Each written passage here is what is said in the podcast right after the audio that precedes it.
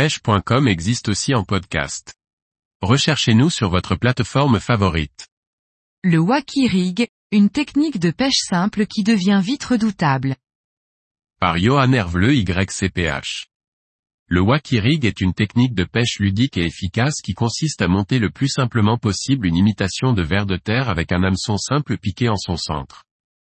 Bien que ce soit une technique réputée, le wacky est très souvent réduit à un seul et même leurre, le senko. Bien qu'efficace, il est loin d'être le seul à se prêter au jeu du wacky. Voici une liste non exhaustive de 5 leurres typés Worms que j'utilise régulièrement en wacky. Spanky Worm de chez Lunker City. Joystick de chez Tress Fishing. Supafry de chez Strike King. Yamasenko 5, de chez Gary Yamamoto. Super Finesse Worm de chez Strike King. Je trouve dans cette gamme de leurres tout ce dont j'ai besoin pour utiliser cette technique au travers des quatre saisons. Attardons-nous maintenant sur la partie montage. Hameçon, O-ring, et tête plombée. Pour mes montages wacky je vais utiliser 4 à 5 types d'hameçons, le cinquième étant une alternative au quatrième.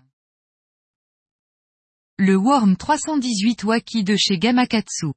Un modèle standard d'hameçon avec un gap assez large et une ampe assez courte. J'utilise ce modèle avec des worms fins comme le joystick ou le Super Finesse Worm pour des pêches précises des structures notamment l'été lors des journées légèrement venteuses. Le 7334WK de chez VMC. Un modèle plus fort de fer que le premier modèle pour les pêches en postes encombrés qui nécessitent des ferrages plus appuyés. J'utilise cet hameçon avec le Supafry et le Yamasenko lors des journées orageuses d'été où je cible les herbiers à fond dur comme les nénuphars. J'ai remarqué que lors de ces périodes, les vibrations de l'orage résonnent dans le sol et créent ainsi une dynamique dans ces structures. Le G-Finesse Weedless de chez Gamakatsu. Ce modèle a la particularité d'avoir été monté avec un système anti-herbe en titane. J'utilise ce modèle principalement l'hiver avec le Spanky Worm pour pêcher les arbres morts ou les racines plus lentement. Le Finesse White Gap de chez Gamakatsu. Cet hameçon comme son nom l'indique a deux particularités. Une large ouverture et une certaine finesse de métal. Je réserve donc ce modèle à mes pêches linéaires avec le Super Finesse Worm et le Yamasenko. J'utilise cette technique lors des phases de transition, printemps, automne, c'est généralement à ces périodes-ci où les poissons séjournent durant de courtes périodes sur les plateaux pour changer de spot. Ils profitent alors de la végétation flottante pour se dissimuler et se nourrir. Je trouve alors que la présentation d'un leurre filiforme colle parfaitement à ce que les poissons peuvent trouver comme aliment, larves, vers, lamproie, sangsues. Une animation linéaire me permet alors de couvrir rapidement du terrain en sélectionnant les poissons actifs. Si vous n'avez pas d'hameçon comme celui cité ci au-dessus, vous pouvez utiliser un modèle EWG classique qui vous permettra de faire à peu près les mêmes choses. J'en utilise deux modèles, la Super Rolling Action Wacky Head et la G-Finesse Jig Wacky toutes deux de chez Gamakatsu. J'utilise la Super Rolling Action Wacky Head lorsque la luminosité est basse, que l'eau est légèrement teintée ou lorsqu'il y a un peu de vent. Sa forme spécifique lui confère beaucoup plus d'amplitude ce qui crée plus de turbulence dans l'eau et permet ainsi aux poissons de repérer votre leurre plus facilement. Couplé à un Spanky Worm les résultats sont étonnants. J'utilise la G-Finesse dans un tout autre contexte. La forme légèrement écrasée, du dessous de la tête plombée me permet de l'utiliser à la manière d'une shakehead, sur le fond. J'utilise principalement ce montage l'hiver sur les bancs de sable lors des journées chaudes et ensoleillées. Les poissons profitent souvent de ces phases plus chaudes pour se déplacer et trouver de la nourriture. Les sangsues sont alors des mets de choix.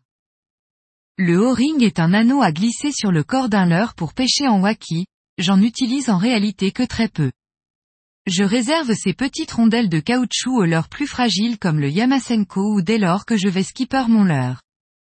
Cet artifice permet de ne pas faire passer l'hameçon au travers du leurre, mais bien entre la o-ring et ce dernier. Ce qui a pour effet de repousser sa détérioration. Rien de très demandant ici, la plupart de vos cannes feront très certainement le travail. Le choix du casting ou du spinning est même ici purement personnel. À condition bien évidemment d'avoir du matériel capable d'envoyer des leurres assez légers. Pour ma part voici ce que j'utilise, je m'équipe généralement de ma canne spinning Tatula 6 pieds 8 pouces MXFS de chez Daiwa.